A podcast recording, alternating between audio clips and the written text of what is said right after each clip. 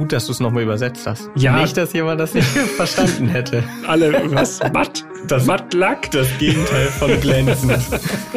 Erst fahren, dann reden. Der Autobild-Podcast für alle, die ihr Auto lieben.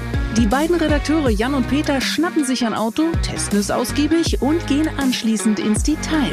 Was hat ihnen beim Fahren besonders gut gefallen und was hat sie genervt? Das alles hört ihr in Erst fahren, dann reden und damit herzlich willkommen von meiner Seite. Ich bin Jan Götze und ich bin natürlich auch in Folge 47 nicht alleine. Richtig, hier ist Peter Fischer, so wie jeden Mittwoch quasi. Zumindest wenn es um Podcast geht. Korrekt? Hallo auch von meiner Seite. Herzlich willkommen, liebe Zuhörerinnen und Zuhörer, zur Folge 47. Ein großes Auto haben wir beim letzten Mal schon angekündigt. Und so klingt ein großes Auto, um keine Zeit zu verlieren. Sound.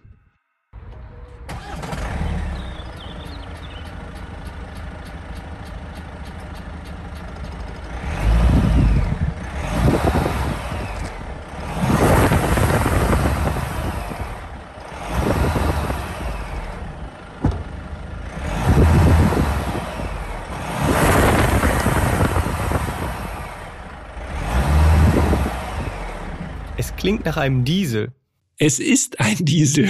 als hätte ich es gewusst. Schau mal an. Heute sprechen wir über den Kia Sorento. Ein großes SUV. Übrigens ein Auto, das sich auch mehrere von euch gewünscht haben, habe ich letztes Mal in der Sonderfolge Stimmt. bewusst noch zurückgehalten, um nicht zu viel zu spoilern. Aber das wurde auch mehrfach gewünscht. Es folgt einem ausgeklügelten Plan. Ein großes SUV, das größte SUV von Kia. Zumindest in Deutschland. Genau, in, In den, den USA. USA gibt es noch einen größeren Klopper. Den Telluride. Genau. Aber äh, zumindest sieht der Sorento dem Telluride schon ziemlich ähnlich, finde ich. Ja, genau. Und es ist die vierte Generation des Sorento, die ist mittlerweile auf dem Markt. Der erste Sorento kam in Deutschland 2002 auf den Markt. Das ist also schon 20 Jahre her. Mittlerweile also bei Generation 4 angekommen. Kürzel MQ4. Ja, ganz genau. Seit 2020 wird der MQ4 Sorento gebaut. Ich habe mal ein bisschen drauf geachtet, gerade in den letzten Tagen nochmal. Man sieht ihn nicht häufig, aber man sieht ihn schon ab und zu auch im Straßenbild herumfahren. Ja, es ist ja auch eine Erscheinung, aber dazu kommen wir gleich. Erstmal vielleicht nochmal das Konkurrenzumfeld. Das sollten wir nochmal ein bisschen eingrenzen. Kontrahenten. Da gibt es zum einen den Hyundai Santa Fe äh, bei den siebensitzigen SUVs, auch eine feste Größe sozusagen. Im Grunde technisch der Bruder vom Sorrento, ne? Genau, ja. In Deutschland jetzt vielleicht auch nicht ganz so häufig anzutreffen oder Nee. zumindest nicht so häufig wie die anderen Konkurrenten. Da sprechen wir über den Skoda Kodiaq, Den Seat Tarraco und den VW Tiguan Allspace. Auch das alles Technikkollegen, Korrekt, genau. also auf einer Plattform und irgendwie untereinander ziemlich verwandt. Ja, so viel zum Konkurrenzumfeld. Also äh, wir können eigentlich gleich weitermachen mit den Abmessungen, weil dann werden wir quasi auch noch mal anhand der Zahlen belegen können, dass der Sorento ziemlich groß ist. Absolut. Wir springen rein ins Optikkapitel. Optik. Die Länge des Sorento, da kratzen wir mit 4,81 Meter wirklich knapp an der 5-Meter-Marke. Und du hast einmal nochmal geschaut, wie es bei den Premium-Herstellern aussieht und was man da so als Einordnung nehmen kann, weil mit 4,81, das klingt zwar schon ziemlich viel, aber äh, ich glaube, bei deinem Beispiel, Jan, was wir im Vorgespräch schon besprochen haben, äh, da wird es noch ein bisschen plakativer. Also im Autoquartett wäre 481 schon mal eine gute Länge. Da hätte man jetzt nicht so viel zu befürchten. In der Einordnung bedeutet das, wir sprechen über ein Auto, das ungefähr 10 Zentimeter länger ist als ein aktueller BMW X3 und umgekehrt ungefähr 10 Zentimeter kürzer ist als ein X5. Der Sorento bewegt sich also genau zwischen X3 und X5 und das zeigt ja schon, das ist wirklich ein ordentlicher Klopper. Ja, das stimmt. Wie das Ganze aussieht, dazu kommen wir gleich. Erst noch mal kurz die Abmessung äh, komplettieren. Breite 1,90 Meter. Ja, Ja, ordentlich. also schmale Tiefgarageneinfahrten oder sch schmale Sträßchen äh, sind auf jeden Fall schon so, dass man sich eine 360-Grad-Kamera wünscht. Höhe 1,70 Meter, das heißt, äh, viele Leute können da nicht mehr drüber hinweg gucken über den Sorrento. Radstand 2,81 Meter, 2815 Millimeter, um genau zu sein. Also man könnte auch 282 aufrunden. Auch das, also wir wissen, wenn es an drei Meter rangeht, das ist schon wirklich gigantisch. Genau. Und beim Radstand hat er vier Zentimeter zugelegt im Vergleich zum Vorgänger. In der gesamten Länge tatsächlich nur ein Zentimeter. Also ihr merkt schon, da ist dem Radstand einiges zugute gekommen. Und das, äh, ob man, beziehungsweise ob man das im Innenraum spürt, das äh, klären wir dann im nächsten Kapitel. Jetzt gucken wir uns das Auto erstmal von außen an. Und wir haben jetzt ja festgestellt, also der ist groß und das war tatsächlich auch das erste, was mir so am Sorrento aufgefallen ist, als ich in die Tiefgarage runtergegangen bin und der zwischen den normalen Autos stand, dachte ich, krass, so groß habe ich den jetzt irgendwie nie wahrgenommen. Nee, stimmt. Komischerweise, also vielleicht bin ich da äh, vorurteilsmäßig unterwegs. Wenn ich Kia höre, denke ich eher an Ceed, also etwas kleinere Autos. Vielleicht Aber noch an den Sportage. Der ist ja, Ja. nun auch wirklich sehr geläufig, finde ich zumindest so. Ja. Auch im Straßenbild sieht man den häufig. Und der Sorrento, ja, doch eher ein Exot. Wie sieht er aus, der Sorrento? An der Front Tigernasengrill, ne? Ja, Ist da das- haben wir uns schon eben drüber unterhalten. Ja, wie beschreibt man denn jetzt einen Tigernasengrill? Kia sagt Tigernasen-Kühlergrill, haben alle ihre Modelle. Ja, letztendlich kann man sich quasi einen Rahmen vorstellen, der in der Mitte so zusammengeht. Klassische es Tigernase. Ist, es ist, genau, es ist im Grunde, stellt euch eine Tigernase vor, dann wisst ihr ja, wie es aussieht. Nein, Spaß. Ähm, also es ist im Grunde ein großer Grill, trapezförmig mit so, mit so kleinen Einsparungen rund um das Kia-Logo. Das sitzt nämlich mittendrin im Grill. Genau. Und das ist schon das mittlerweile nicht mehr ganz so neue Kia-Logo, aber trotzdem finde ich nochmal eine Erwähnung wert. Kia hat ja das Logo gewechselt äh, vor einiger Zeit und der Sorrento, den wir hatten, der hatte natürlich schon das neue Logo. Die Scheinwerfer, die finde ich, sind auf jeden Fall auch speziell. Es sind äh, jeweils drei Lichtelemente so oberhalb platziert und darunter Tagverlichter so in umgedrehter L-Optik. Wenn ihr euch da jetzt gar nichts drunter vorstellen könnt, dann könnt ihr einfach auf Instagram gehen, autobild.de, alles zusammengeschrieben. Da findet ihr Bilder vom Sorrento innen und außen. Und wir haben schon Zuschriften bekommen und das stimmt natürlich auch. Manchmal sind wir zu langsam. Das ist, äh, ist uns auch schon aufgefallen. Ja, Manchmal kommt die Folge am Mittwoch raus und wir haben nicht sofort den Post fertig. um Himmels Willen. Und- wir geloben Besserung. Ihr wollt dann das Auto sehen und dann könnt ihr es nicht sehen. Das ist schlecht. Das wollen wir besser machen. Aber seht es uns nach. Manchmal sind die Tage auch ein bisschen, bisschen stressiger. Da kann es schon mal untergehen und dann passiert es erst abends oder sogar erst im schlimmsten Fall Donnerstag. Aber wir versuchen uns Mühe zu geben. Ja, auf jeden Fall. Und dann werdet ihr diesen Sorrento äh, sehen können. Und die Front, muss man sagen, wirklich bullig. Ne? Also da wurde nicht mit Absolut. Rundungen gearbeitet, sondern wirklich wie aus dem Vollen gehauen. Äh, das ist schon sehr markant. Und ich finde, ganz gelungen. Also die Front gefällt mir gut, ist martialisch, aber ja, bei einem großen SUV kann man das fast schon erwarten, dass es martialisch ist. Geht mir ganz genauso. Also mir gefällt das Design auch sehr gut. Es ist modern, ein bisschen aggressiv, zumindest bullig. So, der hat auch noch so einen angedeuteten Unterfahrschutz. Soll aussehen wie Metall, ist es nicht, aber wirkt auf jeden Fall ordentlich. Und äh, das ganze Auto so gibt mir so ein bisschen so Ami-Vibes. So sieht Ja. ein bisschen nach US SUV aus. Der könnte gut auf so einer Auffahrt stehen, wo am Ende von der Straße so ein Wendekreisel ist. Ja, und da genau. steht dann der, da steht dann der Sorrento auf dem Wobei in den USA geht der wahrscheinlich dann so als Kompakt-SUV durch. Auffahrt. Ja, ja, exakt. Ja, für, für Fahranfänger. Alles unter 5 Meter wird er ja gar nicht ernst genommen in den USA. Full Size, da müssen wir schon 540, 550 darüber sprechen. Ja, aber für deutsche Verhältnisse wirklich ein sehr großes Auto. Groß. Aber da kommen wir, kommen wir noch mal zu beim Fahrenkapitel, denke ich. Okay. Verlassen wir die Tigernase und bewegen uns sozusagen so ein bisschen ums Auto rum in die Seitenansicht. Und ja, da haben wir schon überlegt, was, was fällt eigentlich am stärksten auf in der Seitenansicht, außer dass der Sorrento wirklich sehr langgestreckt ist und auch sehr hoch aufragt.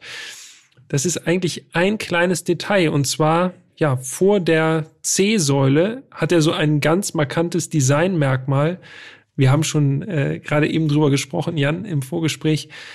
Ich würde sagen, es sieht aus wie so eine Haifischflosse, die sich so aus dem Chrom, aus der Chromumrandung der Seitenscheiben so rauslöst und äh, quasi so, als würde der Hai nach hinten schwimmen.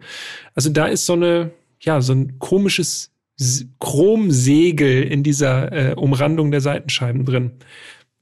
Wenn ihr es gesehen habt, wisst ihr, was wir meinen. Äh, sieht eigenartig aus, aber beim Sorrento fällt es besonders stark auf, finde ich. Ja, wahrscheinlich, weil es so groß ist beim Sorrento. Das ganze Auto ist groß. Dadurch ist dieses Element, also es hat meines Wissens nach keinen Nutzen. Es ist ein Designelement.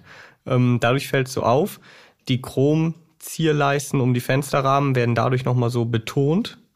Ähm, aber das ist eigentlich das, ja, wie ich finde, stilprägende Element auf jeden Fall in der Seitenansicht. Ansonsten können wir noch sagen, unser Fahrzeug hatte 20 Zoll Felgen.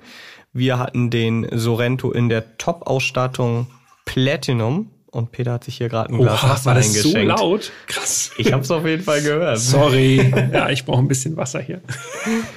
Ähm, also wir hatten den Sorrento in der Platinum-Ausstattung. Das ist die höchste Ausstattungslinie. Und äh, da sind 20 Zoll Felgen Serie, aber auch die einzige Option. Also es gibt auch keine anderen Felgen dann. Ja. In der Basisausstattung Edition 7 oder Edition 7, da ist der Sorrento auf 17 Zoll Felgen unterwegs. Ich habe es jetzt noch nicht gesehen, aber Ja. ich vermute, dass 17 Zoll Felgen auf diesem gewaltigen Auto wirklich extrem verloren wirken. Ich muss sagen, wenn ich mir hier die Bilder gerade nochmal angucke, ich finde auch die 20 Zoll Felgen jetzt nicht wirklich dick aufgetragen. Nö, Also das könnten sieht größer. einfach normal aus von den Proportionen. Ne? Genau, also Ja. die könnten noch größer, aber 17 Zoll, die müssten dann wirklich so richtig, richtig grobstollige Reifen haben. Dann würde es wieder geil aussehen. Ja, das stimmt. Würde aber auch wahrscheinlich den Komfort dann nicht so, würde dem Komfort nicht zugutekommen. Reifendimensionen, Ja, 255, 45, R20. ja, SUV-mäßig, ne? Also recht breite Bereifung, aber auch ziemlich großer Querschnitt. Ja, komfortabel, äh, würde ich mal vermuten, so anhand des Reifenformats. Damit würde ich sagen, springen wir zum Heck. Genau, einmal um die Ecke rum. Ist auch, finde ich, sehr prägnant. Ähm, vertikale Rückleuchten, schon mal speziell. Und wie ich finde, sehr viele Sicken und Kanten in der Heckklappe. Ein Kia-Schriftzug oben, beziehungsweise Kia-Zeichen. Dann die Kennzeichenaussparung ziemlich hoch im Vergleich zu vielen anderen Autos. Ja, Und darunter dann wirklich sehr, sehr prägnant der Sorrento-Schriftzug fast über die gesamte Breite der Heckklappe, damit man auch auf jeden Fall weiß, was da vor einem unterwegs ist für ein Fahrzeug. genau. Auch das Heck finde ich sehr amerikanisch. Ja, muss ich auch sagen. Mich erinnern diese vertikalen Rückleuchten, du hast sie erwähnt, die sind so zweigeteilt, ne? Ähm, also quasi so wie so zwei Striche nach unten, quasi der jeweils äußere ein bisschen breiter. Die Rückleuchten gehen auch so um die Ecke rum, äh, so dass man sie auch von der Seite aus schon sieht. Erinnert mich so ein bisschen an Mustang vom, vom Feeling her. Äh, Mhm. Nur, dass beim Mustang halt so drei Streifen sind, äh, beim Sorrento zwei. Aber so ein bisschen klingt da schon was an, finde ich. Deshalb sieht's auch in meinen Augen sehr amerikanisch aus, ja. Ja. Dann müssen wir noch erwähnen, welche Außenfarbe unser Fahrzeug hatte. Das war nämlich Mineralblau Metallic. Kostet 720 Euro extra. Ja, wie würdest du das beschreiben? Helles Blau, Ja, so ein, so ein blau-grau Metallic, nicht ganz knallblau, sondern eher so ein bisschen zurückgenommen. Ich finde aber, sieht mit diesen Chromakzenten, die der Sorrento in Hülle und Fülle hat, äh, also auch unten in der Schürze, hinten äh, sind noch mal so Spangen drin, äh, trägt zum äh, stämmigen Auftritt bei. Aber ich finde, in dieser Kombination mit Chrom sieht gut aus. Ich finde es ja so ein bisschen so ein Jeansblau. Ja, stimmt. So Denim. Genau. Ja, Also hast Jeans recht. Ja, jetzt- natürlich in tausend Farben, aber das ist so für mich so dieser typische Denim. Farbton. Ja, stimmt. Ja, gut. Richtig. ja, guter Vergleich. Auf jeden Fall. Dann lasst uns an dieser Stelle ganz kurz über die Ausstattungsvarianten sprechen. Ausstattung. Denn den Sorento gibt es in vier Linien. Zwei habe ich schon genannt, Edition 7. Danach Vision, darüber Spirit. Ab Spirit kann man dann noch auswählen, dass man oder ob man den Sorento als Siebensitzer haben möchte. Und Platinum oder Platinum. Und da kann man sogar wählen, ob man den Sorento als fünf, sechs oder sieben Sitze haben möchte. Ja, die volle Auswahl. Genau. Und äh, preislich, damit ihr einen Anhaltspunkt habt, über was wir hier sprechen, also in der Basisausstattung Edition 7 kostet der Sorento 46.290 Euro. In der Top-Ausstattung Platinum mit sechs oder sieben Sitzen sprechen wir über einen Basispreis von 60.580 Euro. Das ist äh, schon mal eine Stange Geld. Ist natürlich auch ein großes Auto, aber dazu kommen wir später noch. Der Testwagenpreis von unserem Exemplar, der lag bei 57.710 Euro. Mhm. Und du hast es schon gesagt, das war äh, Ausstattungslinie Platinum. Ich glaube, der einzige Sonderposten, der drauf war, der einzige aufpreispflichtige Posten war tatsächlich der Lack, ne? Genau. Und das waren noch die alten Preise, falls ihr euch jetzt wundert, weil ich gerade gesagt habe, das Auto kostet auch mindestens 60.580 Euro. Ja, inzwischen hat Kia natürlich die Preise angepasst. Das ist, oh, wie lange ist das her? Drei Monate. Ja, das ist drei Monate her. Und fahren. Ich war zwischendurch mal krank und konnte nicht Auto fahren. Deshalb Genau. hat sich das alles ein bisschen verzögert noch. Äh, von daher sind mittlerweile die Preise so ein bisschen angepasst worden von Kia nach also oben. ungefähr, ja, nach oben, wie leider vieles. Ähm, ungefähr 3000 Euro kann man sagen. Wir scrollen hier beide auf dem Laptop nebenher. Das heißt, wir sind durch mit dem Optikkapitel, oder? Genau. Dann steigen wir mal ein, machen die Tür auf und dann springen wir rein in den Sorrento. Oder äh, soll ich vielleicht sagen, wir klettern hoch? Ja, passt eher. Innenraum.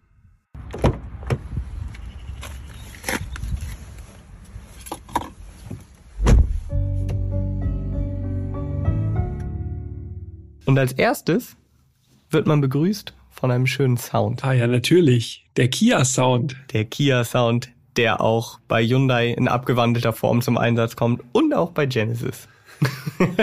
Ja, da fühlt man sich gleich schon irgendwie äh, auf Koreanisch willkommen geheißen, auf jeden Fall. Was mir aufgefallen ist, als ich äh, die Tür aufgemacht habe Mhm. beim Sorrento, für meinen Geschmack, also er sieht ja wirklich stämmig und so richtig massiv aus, so wie so ein Fels, der so dasteht. Die Türen klingen relativ blechern in meinen Ohren. Ja, die klingen jetzt nicht wie bei einer G-Klasse. Da Ja. gebe ich dir recht. Und dafür, dass das Auto so groß ist. Ja, wobei umgekehrt ist es mir auch nicht negativ aufgefallen, wie das bei manch anderem Auto, äh, den, die wir schon mal in unserem Dauertest-Fuhrpark hatten, Ja. war. Ich erinnere mich da an den Suzuki Vitara, wo man wirklich das Gefühl hat, die Tür besteht aus Pappe. Ja. Also die Tür wi- wiegt wirklich gar nichts. Das ist ganz irritierend. Äh, ist mir aber auch, ehrlich gesagt, ich habe es mir aufgeschrieben, aber es ist mir wirklich nur beim ersten Kontakt aufgefallen. Danach hatte ich mich schon dran gewöhnt. Äh, zeigt also, äh, da war erhöhte Aufmerksamkeit im Spiel.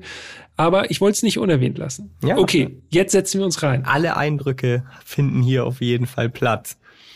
Das erste, was mir aufgefallen ist, ist tatsächlich das riesige Platzangebot. Ja. Also man setzt sich da rein und klar, das Auto ist groß. Man erwartet jetzt auch, dass es mit ordentlich viel Platz äh, innen zugeht. Aber selbst da war ich noch überrascht. Also es ist wirklich super viel Platz. Vorne wie hinten, nehme ich gleich vorweg. Ich habe mich auch hinten reingesetzt.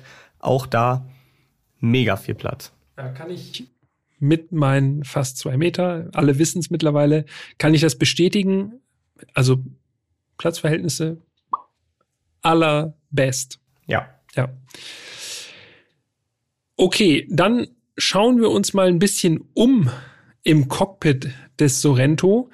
Ähm, Lenkrad, ja, beledert äh, mit Tasten und den Kia-typischen VIP-Schaltern. Gut.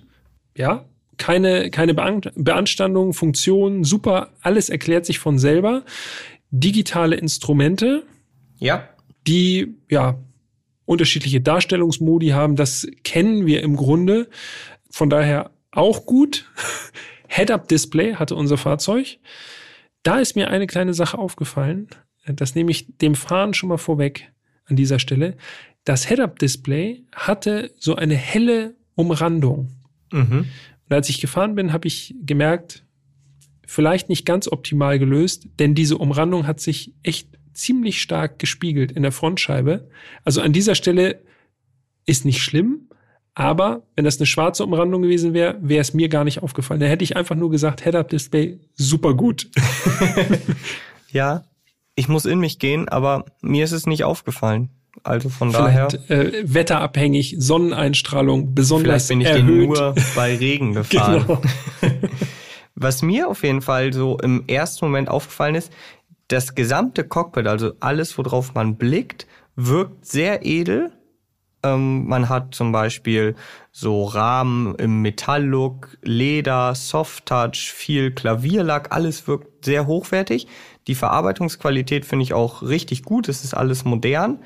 Aber wenn man dann mal so ein bisschen genauer hinschaut, findet man dann doch hier und da Hartplastik, was jetzt per se nicht schlimm ist.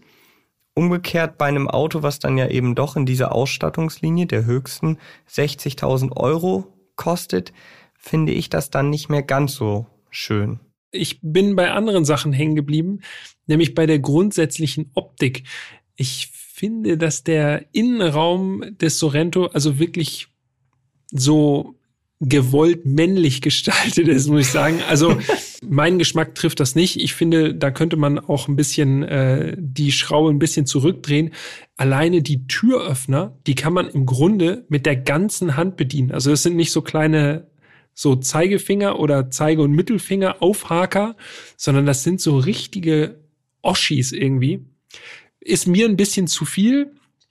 Ähm, und wirkt auch sehr amerikanisch. Aber das ist äh, wirklich Geschmackssache. Schaut euch gerne das Cockpit nochmal an auf Instagram, autobild.de, alles in einem äh, und bildet euch ein eigenes Urteil. Mir war es ein bisschen too much. Ja, also du hast schon recht, das ist schon alles sehr doll.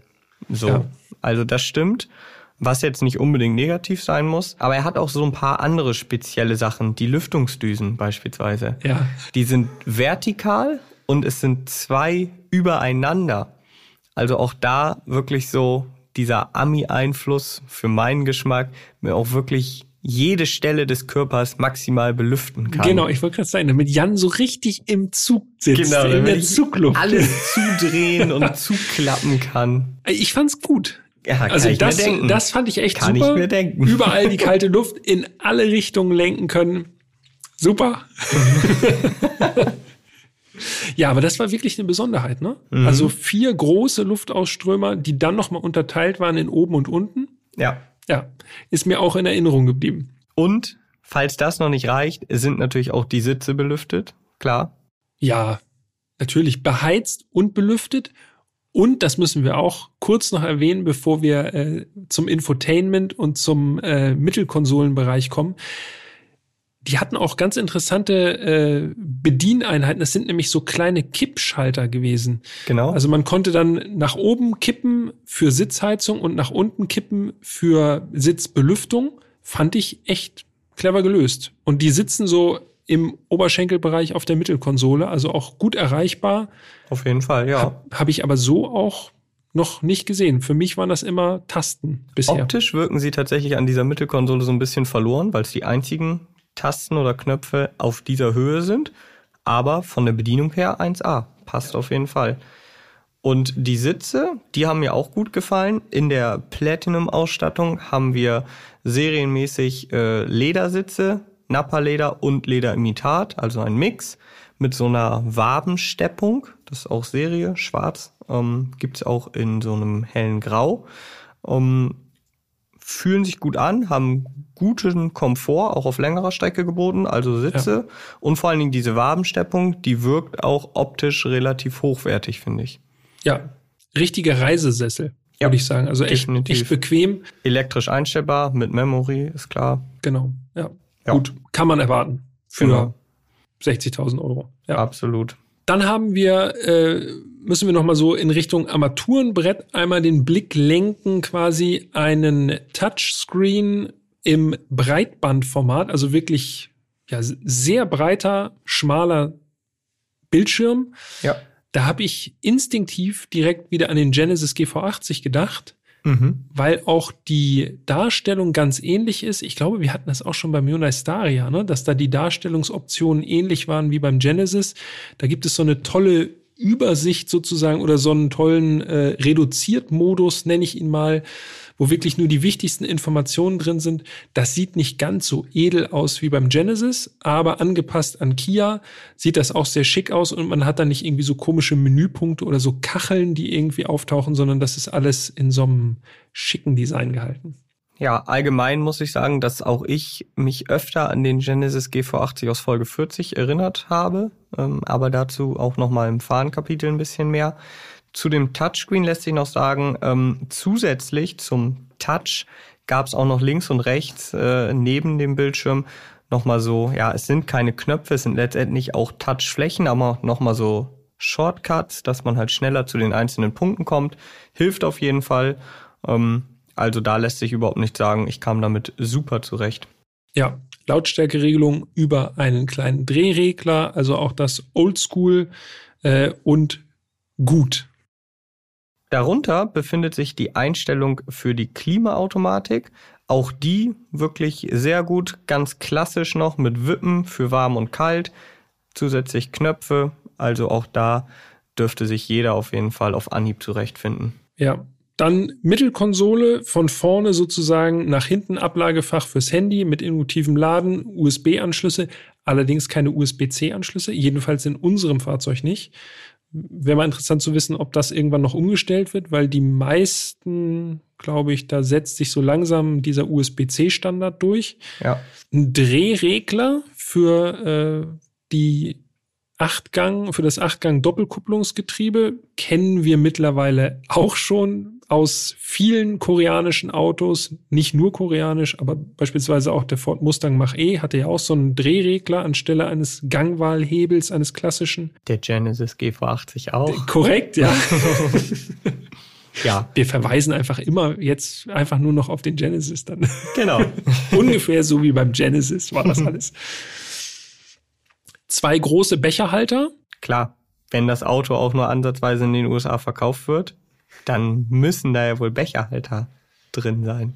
Und dann hinter diesem Gangwahl-Drehregler noch ein Drehregler, was auch interessant war, weil es eben, ja, ist nicht ganz häufig, dass äh, Fahrmodi über einen Drehregler aktiviert werden. Meistens ist das dann irgendwo in einem Untermenü vom Infotainment.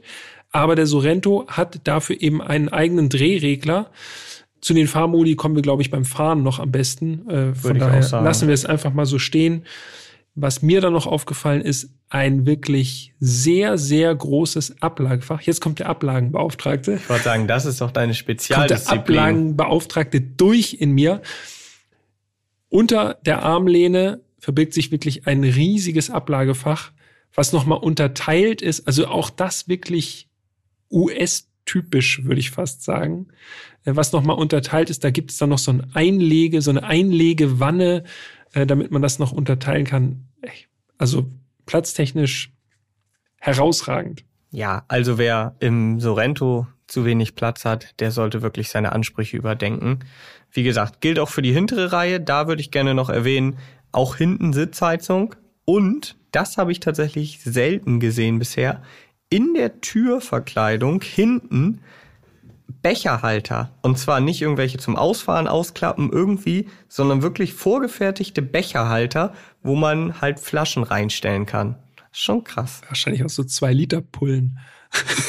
Habe ich jetzt nicht probiert, nee. aber vermutlich auf jeden Ohne Fall Gewehr. größere Flaschen, ja. ja. Und ansonsten ist mir eigentlich neben dem wirklich extrem guten Platzangebot vor allen Dingen im Gedächtnis geblieben, dass der Sorrento, zugegeben in der höchsten Ausstattungslinie, wirklich mega gut ausgestattet ist. Da war eigentlich alles an Bord. Ähm, wir haben ja eben schon gesagt, also Extras hatte unser Auto nur die Farbe Und tatsächlich auch, wenn man in den Konfigurator geht, das Einzige, was man noch zusätzlich wählen kann, ist ein Panoramadach. Ja, das hatte unser Auto nicht, aber Dafür hatte unser Auto 20 Zoll Bose Soundsystem mit 12 Lautsprechern, Sitzheizung vorne und hinten, Sitzbelüftung, 360 Grad Kamera und, und, und. Ja.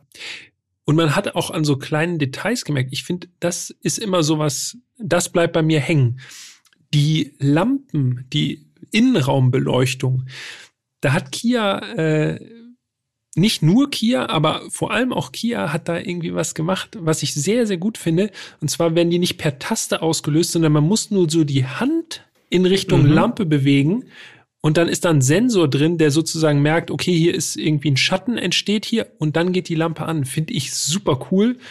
Es sind so kleine Sachen, die aber unglaublich wertig wirken dann auf einmal. Ja, und außerdem ist es wirklich nützlich, ne? So tappt man halt nicht im Dunkeln irgendwo oder am Dachhimmel rum genau. oder so oder muss beim Fahren hingucken, falls man doch mal die Lampe braucht, sondern man geht einfach in die Richtung und zack geht das Licht an. Ja. Das ist wirklich gut, das stimmt. Solche kleinen Details, darauf kommt's an. So, und jetzt machen wir nochmal den Kofferraum auf. Oh Natürlich ja. elektrisch.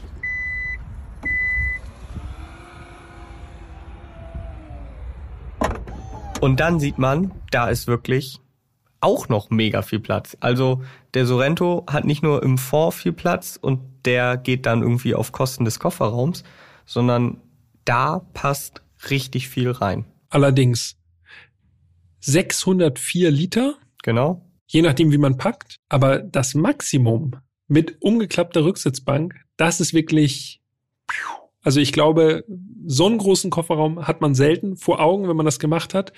Jan, dir gebührt die Ehre. Mir gebührt die Ehre. 2077 Liter. Und, was ich ja wirklich wichtig finde, ein ebener Ladeboden. Ja. Also auch wenn du die Sitze umklappst, eine Ebene, keine Kanten drin oder so. Korrekt, ja. Und mit 2077 Litern, da kann man auch schon mal wirklich einen kleineren Umzug fahren. Ja, definitiv. Also ich habe hinten äh, ein Mountainbike reingelegt, ohne dass ich irgendwas machen musste. Also nicht irgendwie was äh, abgebaut oder Vorderrad rausgenommen oder so.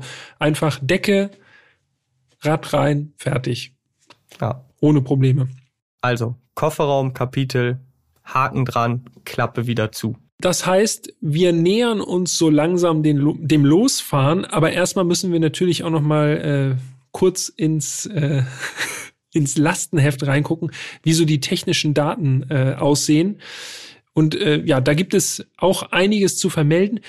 Unerwartet, muss man ein bisschen sagen, bei dieser Größe und auch bei diesem Auftritt. Technik. Unter der Haube ist ein Vierzylinder verbaut. Genau. Und zwar ausschließlich. Also die Kunden haben zwar die Wahl zwischen einem klassischen Verbrenner, einem Plug-in-Hybrid und einem normalen Hybriden. Aber alle Motoren, also auch die Hybride, die kombinieren Vierzylindermotoren, kein Sechszylinder. Ja. Und äh, wir können ja mal anfangen mit Plug-in-Hybrid und Hybrid. Ähm, die haben beide jeweils einen 1,6 Liter Benziner mit 180 PS. Im Hybrid ergibt das dann eine Systemleistung von 230 PS. Im Plug-in-Hybrid sind 265 PS. Beim Plug-in ist auch Allrad-Serie. Den normalen Hybrid gibt es dann wahlweise mit Front- oder Allradantrieb. Und beide haben immer eine Sechsgang-Wandlerautomatik. Da habe ich jetzt einmal so, bin ich jetzt mal so durchgerauscht, denn diese beiden Antriebe, jetzt könnt ihr es euch sicherlich denken, ihr habt ja auch schon den Sound gehört, die hatten wir nicht. Richtig.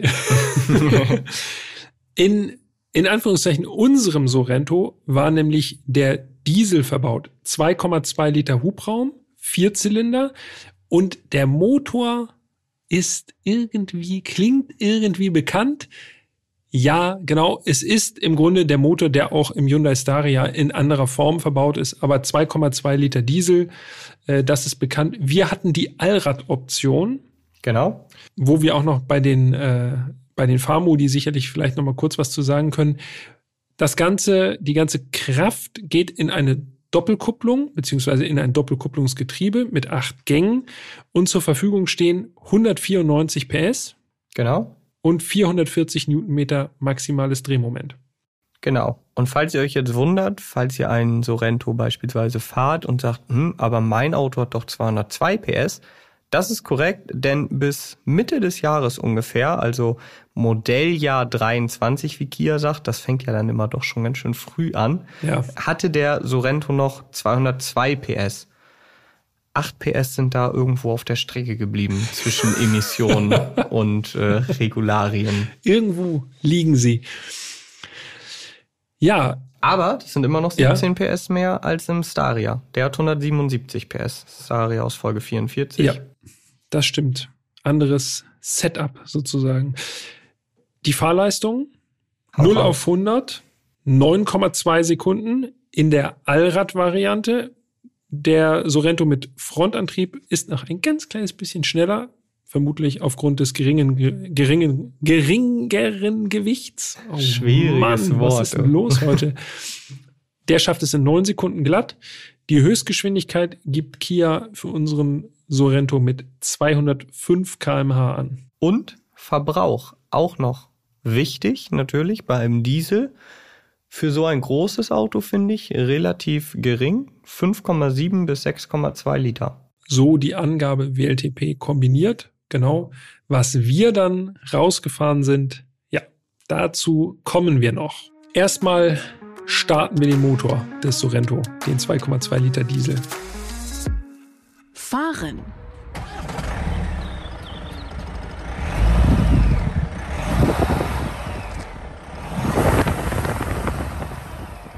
Ja, das geschieht über einen Knopf rechts neben dem Lenkrad, also ganz klassisch. Anschließend dann Drehregler ganz nach rechts auf D und dann geht's eigentlich schon los. Ja, Zu den Fahrmodi kann man sagen, es gibt vier Stück. Komfort, Eco, Sport und Smart. ja, wobei wi- wir uns, glaube ich, wie immer einig Grinsen sind. hier schon vor uns hin. Also Komfort ist der richtige Fahrmodus im Sorento. Genau, zwischen Komfort und Eco spürt man ehrlich gesagt kaum einen Unterschied. Sport passt für meinen Geschmack gar nicht. Den einzigen Unterschied, den ich da wirklich gespürt habe, ist, dass die Doppelkupplung die Gänge für mich zu lange hält. Also der Motor dreht einfach höher. Also es ist absurd. Passt irgendwie nicht. Also ich habe einmal während der Fahrt in den Sportmodus geschaltet und dann hat er bei Halbgas bis 4000 gedreht und das ist einfach nicht, das ist nicht sportlich, das wirkt einfach nur deplatziert. Und dann erst recht bei einem Diesel, ja. Das ist ja nun, also ja, Also Finger weg vom Sportmodus. Sportmodus braucht ihr nicht. Ja, und Smart, ganz ehrlich, habe ich nicht verstanden. Ja, das ist wahrscheinlich je Er nachdem, wie du dich Ja, genau. entschließt zu fahren. Aber in einem fast 5 Meter SUV fahre ich jetzt nicht sportlich. So, da ist Cruisen angesagt eher. Ja, geht mir genauso. Und das ist eigentlich auch so das Erste, was ich beim Fahren wahrgenommen habe. Das Auto ist wenig überraschend, für meinen, für mich zumindest, ist es sehr komfortabel abgestimmt. Das gefällt mir gut, denn alles andere würde zu so einem großen SUV auch nicht wirklich passen. Trotz der 20 Zöller, sind ja nun schon mal große Räder, fährt der Wagen wirklich auch über Unebenheiten und so sehr angenehm, ist gut gefedert. Da finde ich, hat Kia einen richtig guten Job gemacht. Ja, muss ich auch sagen. Ich muss aber trotzdem noch mal ganz kurz, äh, wir kommen gleich wieder zurück an diese Stelle, Jan, aber ich, wir müssen noch kurz ergänzen, es gibt nämlich zu den vier Fahrmodi, die wir gerade hatten, gibt es noch äh, so Offroad-Modi. Ja, das stimmt. Aber da ich nur in der Stadt unterwegs war, So geht's habe mir ich auch. die nicht getestet und jetzt hätten wir sie fast unterschlagen. Ich, ich hatte im Grunde äh, leider keinen losen Untergrund zur Hand gerade, aber wir wollen sie trotzdem noch einmal kurz nennen. Und zwar gibt es dann noch Allradprogramme quasi Snow, Mud und Sand, also Schnee, Matsch und Sand. Gut, dass du es nochmal übersetzt hast. Ja. Nicht, dass jemand das nicht verstanden hätte. Bildungsauftrag. Wenn ich matt sag, dann denken alle, was? Matt? Das- Mattlack? Das Gegenteil von glänzend. Also, diese drei Modi existieren, ausprobiert haben wir sie nicht. Äh, Kia wird sich freuen, beziehungsweise die Auf Aufbereiter, die nicht in jede Ritze nachher reinkriechen mussten, um da den Sand zu entfernen oder den Matsch oder den Schnee. Äh, von daher, nur der Vollständigkeit halber. Sorry. Jetzt wieder zurück. Fahrwerk komfortabel. Genau. Damit hätte ich jetzt auch gar nichts mehr zum Fahrwerk hinzuzufügen, es sei denn, du sagst jetzt, aber mir ist noch dies oder das aufgefallen beim Fahrwerk? Nee, ich muss nur ergänzen, dass ich gedacht hätte anfangs, dass es wesentlich weicher wäre alles. Also es ist komfortabel, mhm. aber europäisch komfortabel. Es ist nicht so dieses krasse Schweben oder Nachschwingen spürbar, was man so äh, bei so ganz wabbeligen Fahrwerken hat, sondern es fühlt sich auch in Kombination mit der Lenkung gerade alles ziemlich europäisch an. Ja, das stimmt. Also wir können quasi festhalten, er sieht amerikanisch aus, mhm. fährt aber bis hierhin europäisch. Ja, das stimmt. Lenkung ziemlich direkt, vom Feedback her gut, fühlt sich ein bisschen an wie bei einem kompakten, also die Größe spiegelt sich nicht in der Lenkung wieder. Auch da hätte ich zumindest erwartet, dass das so eine Lenkung ist, wo man so irgendwie so von Anschlag bis Anschlag so vier Umdrehungen, fünf Umdrehungen, irgendwie so, wo man sich so irre rotiert. Äh, ist überhaupt nicht so. Nee. Alles direkt. Auch da sehr, sehr komfortabel, sehr europäisch abgestimmt, so wie wir es quasi mehr oder weniger gewohnt sind, ja. sage ich mal. Hm, ja, also bis hierhin alles gut. Ja. bis hierhin alles gut. Oh oh, es droht Ungemach. Nein. Ähm, was mir gefallen hat, war der Motor tatsächlich. Ich fand diesen Vierzylinder gut. Er hat den Sorento gut vorangebracht. Kraftvoll, ein bisschen rau. Dafür, dass er der gleiche Motor oder ja, der fast gleiche Motor ist wie im Hyundai Staria, war er leiser. Im Staria war der Motorlauf dann doch noch ein bisschen hörbarer als im Sorento. Fand ich äh, gut zurückgenommen quasi. Ähm, auch relativ harmonisch. Aber ich weiß, dass Jan was sagen will. ich beiß mir hier schon auf die Lippen. Ah, Nein, ich natürlich, muss es sagen. natürlich nur ein Spaß. Ähm, prinzipiell gebe ich dir recht. Also ich habe hier auch stehen, der Motor hat ausreichend Power, 440 Newtonmeter, das ist wirklich ordentlich. Er beschleunigt den Sorento eigentlich immer standesgemäß. Und auch das, was du gesagt hast zur Geräuschentwicklung, ja, habe ich auch so wahrgenommen. Also er ist nicht störend laut. Man hört natürlich, dass es ein Diesel ist, aber das ist auch okay. Aber, und jetzt kommt mein Aber, ich bin während der gesamten Zeit mit dem Sorento irgendwie das Gefühl nicht losgeworden, dass ein Sechszylinder Diesel besser zu diesem Auto passen würde. Mhm. Und ich versuche das zu erklären. Vielleicht ist das auch einfach nur meine Wahrnehmung und alle sagen, ja, aber damit bist du ja auch von vorgestern. Ich finde, das ist halt ein sehr bulliges, großes Auto. Und in meiner Wahrnehmung gehört in so ein großes Auto, so ein bulligen, bulliges SUV einfach auch ein standesgemäßer Motor. Der muss keine 300 oder 400 PS haben. Es geht mehr um die Laufruhe, die so ein Sechszylinder Diesel entwickelt ich habe dann immer wieder zurückgedacht, da kommen mhm. wir jetzt wieder zum Genesis Na GV80. Drei Liter Sechszylinder Diesel, wunderschöne Laufruhe, hat das Auto für mich wirklich, das passte perfekt. Und dieser Motor, der kann ja ruhig ein paar PS weniger haben, der Motor würde für meinen Geschmack besser zum Sorento passen. So die Meinung von Jan Götz. Genau, ja. das wäre mein Einwand an dieser Stelle. Der Vierzylinder ist gut, Passt auch alles, aber ich glaube, Sechszylinder wären besser. Also Sechszylinder sind immer besser, aber gerade in diesem speziellen Fall würde es besser passen. Okay, alles klaro. Ich muss sagen, ich habe mit dem mit dem Vierzylinder deshalb keine keine Probleme. Klingt auch gut. Also mir reicht dieser Vierzylinder, weil ich, wie schon erwähnt, ja Laufruhe ist das eine. Ähm, aber ich bin den Sorento auch nicht schnell gefahren. So, das hat für mich, hat der Sorento eher den großen Vorteil, dass da viel Platz drin ist. So, es geht mir dann doch nicht so um, um diesen Status dabei, sondern dann tatsächlich eher darum, dass ich halt echt fünf Leute bequem transportieren kann und dann noch massig Gepäck, so.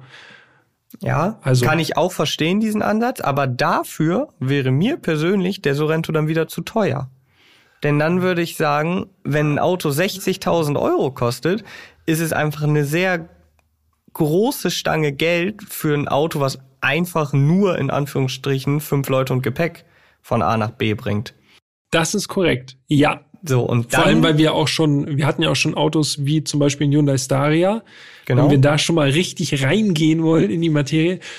Und da kriegt man für unter 60.000 Euro dann tatsächlich ein Auto. Da kann man aber sowas von easy fünf Leute und ein Riesenhaufen Gepäck transportieren. Genau, also da hat man ja. noch mehr Platz. Das ist dann wieder so die Sache. Wenn ich so viel Geld ausgebe, dann wünsche ich mir auch, dass das Auto komfortabel fährt, was der Sorento ja tut, aber eben auch den entsprechenden Motor hat. Und ja, da ist so ein bisschen, ja, passt meine Erwartung vielleicht nicht mit dem Gebotenen zusammen. Vielleicht war auch meine Erwartung einfach zu hoch. Aber ähm, der Motor war tatsächlich nicht das Einzige, was mich gestört hat. Und gestört ist vielleicht ein bisschen hart, aber was hätte besser sein können, sagen wir mal so. Denn ich war auch nicht überzeugt von dem Doppelkupplungsgetriebe.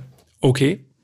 Was hat dich gestört, Jan? Weil mir ist es tatsächlich äh, neben einer Kleinigkeit, die du eventuell gleich erwähnen wirst, ist mir das Getriebe ansonsten nicht negativ aufgefallen. Es mhm. hat bei meinem Fahrstil alles genauso gemacht, wie es sollte. Also prinzipiell finde ich Doppelkupplungsgetriebe, also ich verstehe, weshalb sie entwickelt wurden, aufgrund des geringeren Bauplatzes. Ähm, und der schnelleren Schaltgeschwindigkeit. Wobei inzwischen, das muss man ja auch sagen, Wandlerautomatiken so einen riesen Schritt gemacht haben. Aktuelle mhm. Wandlerautomatiken sind unfassbar schnell und gleichzeitig super komfortabel. Ähm, aber es ging mir eher darum, es gab eine spezielle Sache, die der Sorento immer wieder gemacht hat, und zwar, wenn man an die Ampel ranfährt, man bremst runter und bleibt auf der Bremse und man hackt jetzt nicht voll das Bremspedal durch, sondern man steht einfach auf der Bremse, dann hat man immer das Gefühl, dass der Motor so in das Getriebe reindrückt. Also man hat so das Gefühl, der Sorento will so die ganze Zeit so ein bisschen nach vorne irgendwie. Super unangenehm, fühlt sich einfach für mich auch nicht gut an. Es hat immer so dieses Gefühl, der Wagen schiebt so. Klingt, wenn. Das ist im Grunde so beim Anbremsen an die Ampel. Man nähert sich so, geht langsam auf die Bremse und dann auf, während man auf der Bremse steht, merkt man, das Auto will irgendwie doch gerade noch ein bisschen weiterfahren, so auf den letzten genau. zwei Metern so ungefähr. Genau. Ja. Und auch wenn man dann an der Ampel richtig steht und nicht wirklich richtig die Bremse malträtiert, dann hat man das Gefühl, das Auto will schon so ganz leicht los. Irgendwie gibt mir das ein, kein gutes Gefühl. Ja, da hat die Doppelkupplung dann so ein Eigenleben ne? und denkt schon, okay, wir machen uns lieber schon mal bereit, damit es gleich schnell weitergehen kann ist tatsächlich auch was, was ich mir aufgeschrieben habe. Wir beobachten das. Ja, es haben auch andere Autos, ja. aber beim Sorento ist es mir jetzt wirklich verstärkt aufgefallen, immer wieder. Also so ein Verhalten ist mir tatsächlich bei einer Wandlerautomatik, zumindest bei einer modernen Wandlerautomatik, noch nicht untergekommen. Ansonsten, um wieder ein bisschen abzurunden, muss ich sagen, ich war überrascht, wie leicht der Sorento sich fahren lässt. Da sind auch noch so ein paar Helferlein natürlich noch im Spiel. Also 360-Grad-Kamera hatten wir schon äh, drüber gesprochen. Das hilft natürlich, den Sorento auch durch eine relativ enge Stadt oder durch enge Straßen oder enge Parksituationen sicher durchzumanövrieren. Hätte ich so nicht ganz erwartet. Fährt sich leicht und wirklich überlegenes Reiseschiff. Ne? Also 100 kmh habe ich mir jetzt einmal kurz gemerkt. 100 kmh im achten Gang, 1500 Touren.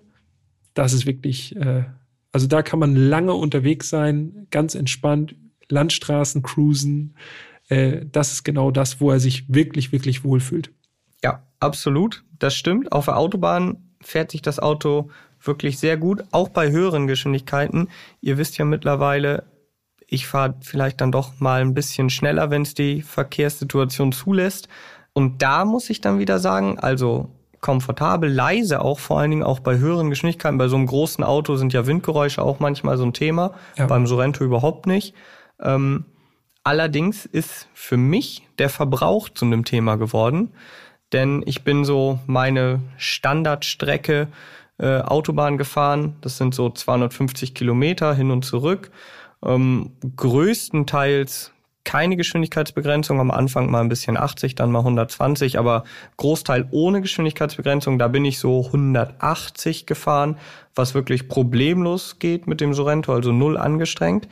Und am Ende von diesen 250 Kilometern hatte ich einen Durchschnittsverbrauch von, Achtung, Peter muss ich jetzt die Ohren zuhalten hier als, als Verbrauchsfahrer. Als Verbrauchsbeauftragter. 10,7 Liter. Das finde ich relativ viel. Und jetzt schließt sich nämlich der Kreis. Denn Oha. ich habe nachgeschaut. Ja. Die gleiche Strecke unter nahezu identischen Bedingungen mit dem Genesis GV80. Ich habe extra nochmal in meine Notizen geschaut und das abgeglichen. Hat der Genesis verbraucht 10,4. Also minimal weniger. Motor. Genau, für ein deutlich, also nochmal größeres Auto, was noch schwerer ist und eben den Sechszylinder hat. Und dann würde das ja meine Theorie stützen, dass zumindest auch der Sechszylinder ja gar nicht mehr verbrauchen würde. Bitte.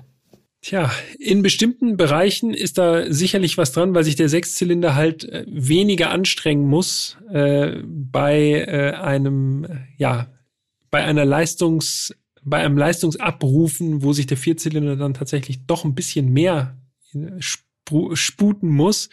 Äh, ja, da sind offensichtlich noch Reserven gewesen beim Sechszylinder.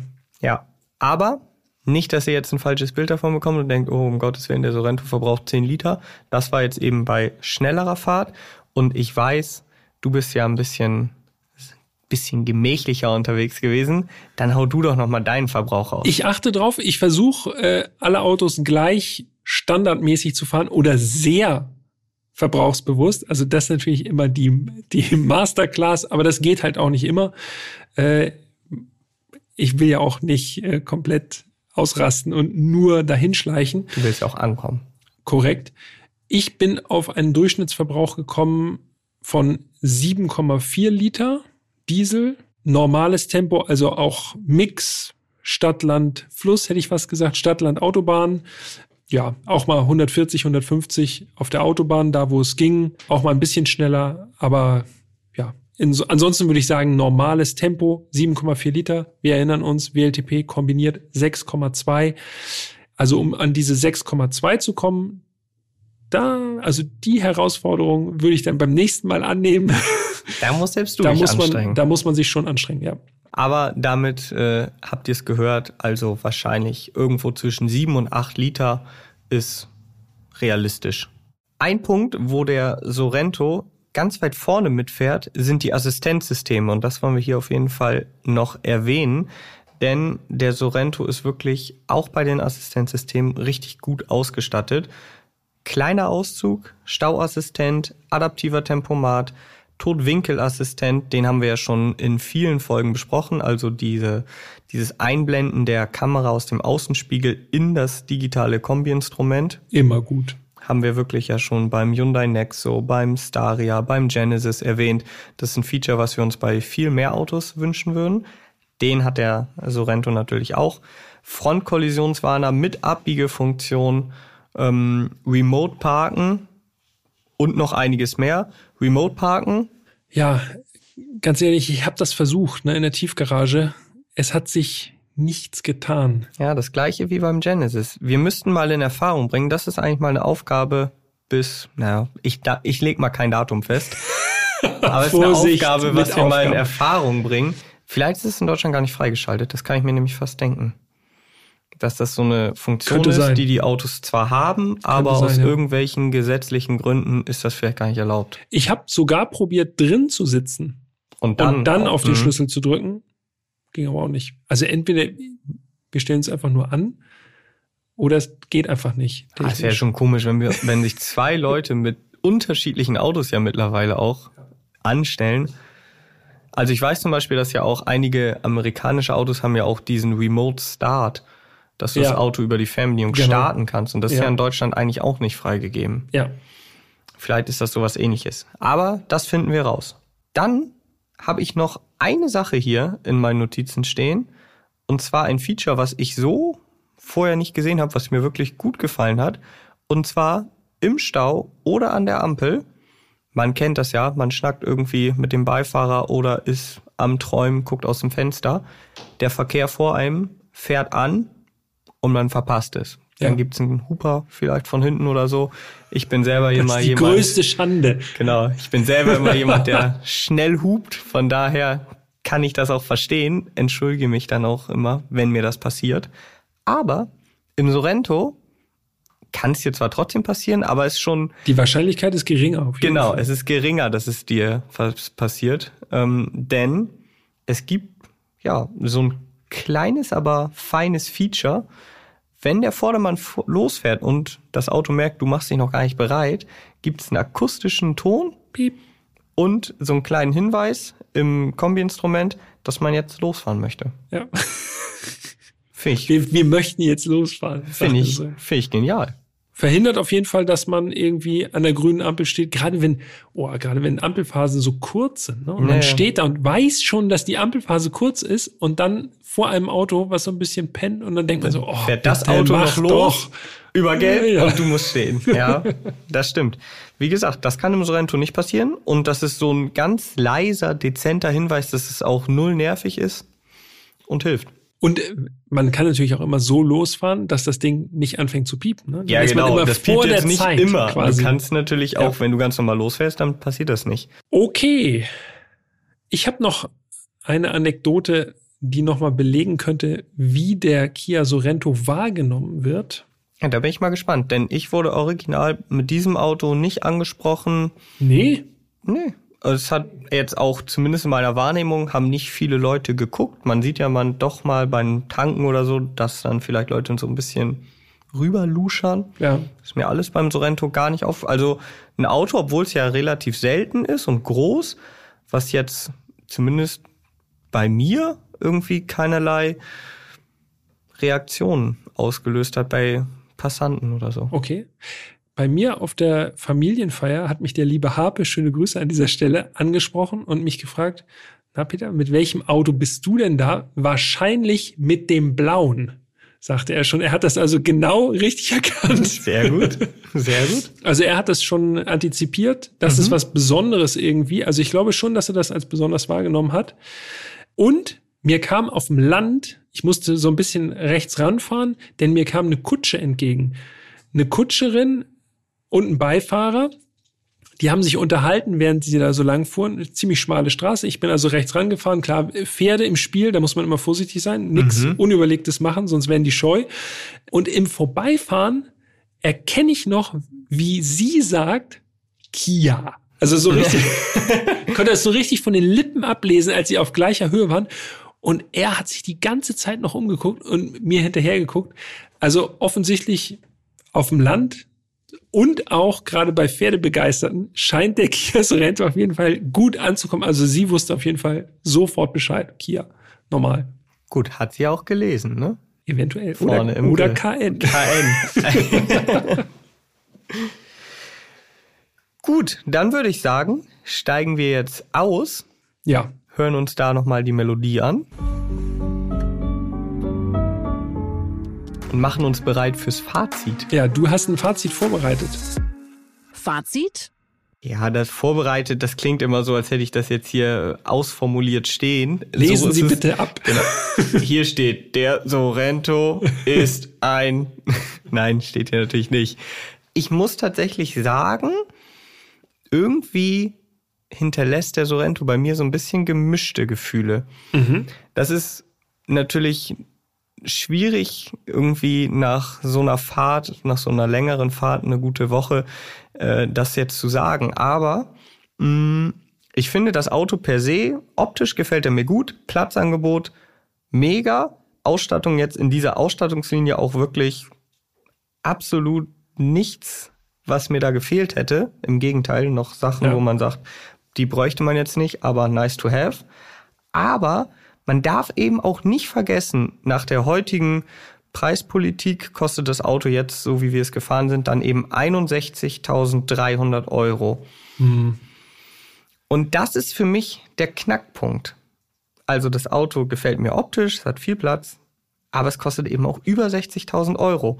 Und wenn ich jetzt schaue, was es für 60.000 Euro ungefähr auf dem Markt gibt, würde ich nie beim Sorrento landen.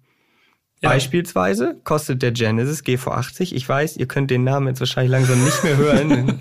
Sieht der eigentlich weg. aus wie ein Bentley oder was? Ge Gehen wir weg mit deinem Genesis. Aber der Genesis GV80, der kostet in der Basis 66.160 Euro, also knapp 5.000 Euro mehr. hat Ja. aber schon eine ähnlich gute Ausstattung. Das Auto ist noch größer, noch luxuriöser, hat den für mich überzeugenderen Antriebsstrang, ist auch noch exotischer. Deshalb würde ich sagen, also wenn es denn dann so ein großes SUV sein soll, würde ich auf jeden Fall noch ein bisschen mehr in die Hand nehmen und den Genesis nehmen. Oder aber, und da haben wir uns eigentlich eben Ja. intensiv drüber unterhalten, Das ist die Alternative. wenn man jetzt wirklich sagt, man will hauptsächlich ein Auto mit viel Platz, mit dem man komfortabel von A nach B kommt. mit der ganzen Familie alle reinladen Genau. und in Urlaub fahren, mit einem großen SUV, wenn man es denn möchte, dann muss man eigentlich in der Basis anfangen, Genau. nämlich bei knapp 46.300 Euro und dann noch ein bisschen was an Extras sich dazu wählen, äh, damit es nicht zu teuer wird. Dann hat man den Vorteil vom vielen Platz und vom Reisekomfort, Genau. aber kommt nicht in Regionen, in Preisregionen, wo man schon wirklich gute Alternativen findet, die kaum mehr kosten und doch deutlich mehr Komfort nochmal bieten. Das ist es nämlich. Und für unter 60.000 Euro, wenn es wirklich nur um das Platzangebot und so geht, gibt's ja auch den Hyundai Staria. Das ist natürlich, So. ein, das ist natürlich ein Van und ein Van ist Ja. jetzt vielleicht in der Wahrnehmung vieler Leute nicht so cool wie ein SUV, aber der Staria ist allein schon optisch verdammt cool, muss ich sagen. Und er bietet halt noch mehr Platz. Also Es so ist, es ist schwierig. Also für sich betrachtet ist der Sorento eigentlich ein richtig, für mich jedenfalls ein richtig gutes, rundes, großes SUV, wenn man große SUVs mag. Mein persönlicher Geschmack ist es jetzt ehrlich gesagt nicht so ganz, aber das Paket ist gut. Einfach. Man darf es nur nicht übertreiben. Genau, ein bisschen ja tatsächlich dann so wie beim Space Star aus der letzten Folge, aus Folge Ja. 46, wo wir ja auch gesagt haben, den jetzt in der höchsten Ausstattungslinie für 18.000 Euro zu kaufen, geht irgendwie so ein bisschen an dem Grundgedanken vorbei. Ja. Dann lieber die Basis nehmen und wirklich nur die wichtigsten Features reinpacken, wo man sagt, das brauche ich wirklich unbedingt. Und dann hat man auch beim Sorento ein Auto, wenn man dabei ungefähr, sage ich jetzt einfach mal, ohne dass ich es nachkonfiguriert habe, 50.000 Euro landet, dann ist es schon ein anderer Schnack. Ja, Sogar ja. hier noch eine Kaufberatung kurz in das Fazit mit eingebunden. Zack. Ja. Im Grunde, ich würde es so stehen lassen jetzt, ne? Absolut. Das war gut. Das war gut. Und gar nicht abgelesen. Hat man zumindest nicht gemerkt, ne? Schauspielerische Leistung 1 plus. ja, vielen Dank äh, für diese Folge, Jan. Äh, fürs, äh, für den Sorrento Talk. Ja. Hat sich doch gelohnt, muss man sagen, ne? Ja, wir hatten im Vorfeld haben wir so gedacht, hm, so viel haben wir vielleicht gar nicht zu sagen. Aber das Gute ist, wenn man dann erstmal im Redeschwall ist und auch der eine nochmal, hier gab es ja tatsächlich mal eine unterschiedliche Sichtweise, zumindest was den Antrieb angeht. Wow. Premiere. Krass. Nee, das hatten wir schon mal. Hatten wir irgendwo. schon mal. Ich weiß nicht mehr wo, aber das hatten wir schon mal. Wenn ihr wisst, wo wir das schon mal hatten, wo wir nicht einer Meinung waren, schreibt an podcast.autobild.de, gebt uns einen Reminder. Ich kann mich nicht mehr erinnern. In unserer Erinnerung ist alles harmonisch. Genau, es ist einfach so lange her. Gut, vielen Dank fürs Zuhören. Ich hoffe, es hat euch genauso viel Spaß gemacht wie mir, über den Sorrento zu sprechen bzw. zuzuhören. Äh, vielen Dank, Jan. Ich würde sagen, nächste Woche gucken wir weiter. Dann kommt ein neues Auto. Ja, ein neues, altes Auto. Neues altes Das ist Auto. ein altes korrekt. Auto und es ist wieder ein bisschen kleiner. Ist okay. ist ich fühle mich wohl mit kleinen Autos. Tito, ich auch. Also auch von meiner Seite vielen Dank fürs Zuhören und bis nächste Woche. Macht's gut. Ciao, ciao.